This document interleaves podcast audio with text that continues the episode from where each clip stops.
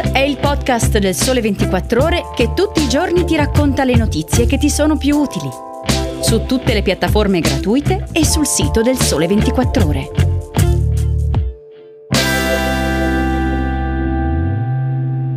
Buongiorno da Nicoletta Cottone e bentornati all'ascolto di Start. In questa puntata parliamo delle nuove categorie per le quali da oggi scatta l'obbligo vaccinale anti-Covid e poi delle sanzioni in arrivo per negozianti e professionisti che non consentono l'uso di carte o bancomat anche per piccoli importi.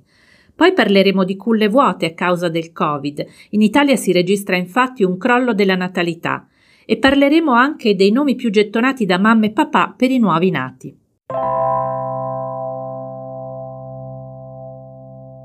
Partiamo dall'ampliamento dell'obbligo di vaccinazione anti-Covid che scatta proprio da oggi, 15 dicembre.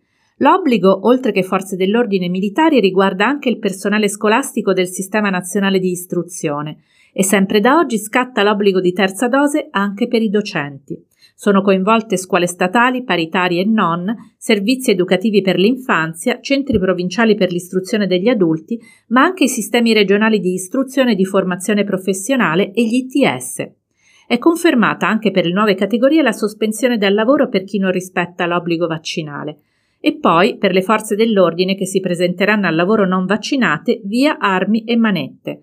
Le istruzioni del Viminale sull'obbligo vaccinale per le forze dell'ordine parlano chiaro. Chi non è in regola sarà invitato, senza indugio, si legge, ed entro cinque giorni a produrre la certificazione di avvenuta vaccinazione e per chi non si vaccina, oltre alla sospensione dal servizio senza compenso, è anche previsto il ritiro temporaneo di tessera di riconoscimento, placca, armi in dotazioni e manette.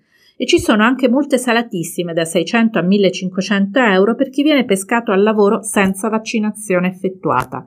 Multe che interessano anche chi non controlla, con sanzioni da 400 a 1000 euro. Per tutti vale la regola che il personale sospeso non potrà rientrare in servizio prima di aver avviato o completato il ciclo vaccinale o la somministrazione della terza dose, entro un periodo di tempo non superiore a sei mesi a partire dal 15 dicembre 2021.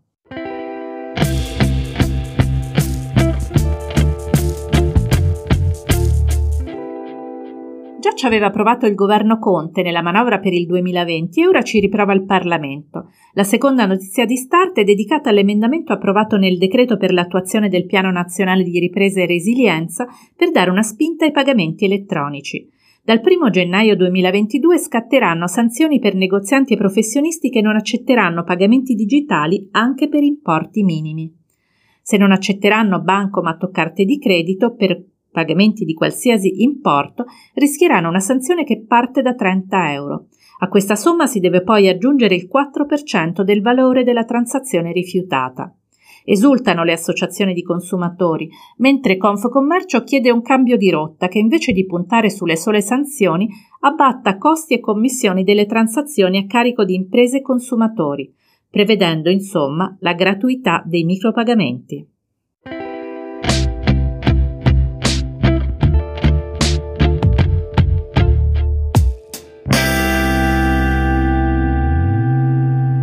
C'era una volta un film di Vittorio De Sica che si intitolava Lo chiameremo Andrea.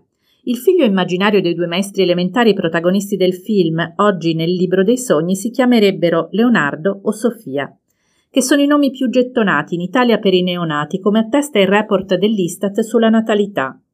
Fra i nomi maschili Francesco si conferma al secondo posto, mentre Alessandro riconquista la terza posizione scalzando Lorenzo che scende al quarto. Per le bambine trionfa Sofia e si registra uno scambio sul podio fra Giulia, che risale dal terzo al secondo posto, e Aurora, che scende dal secondo al terzo.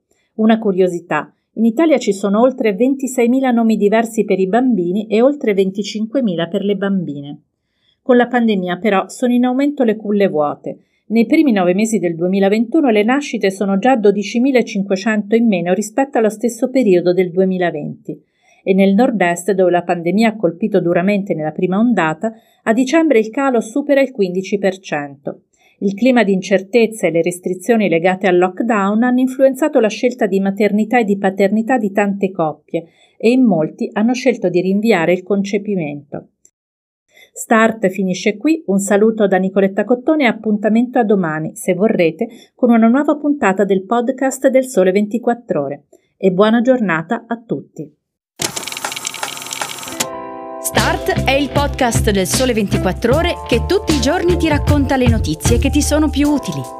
Su tutte le piattaforme gratuite e sul sito del Sole 24 Ore.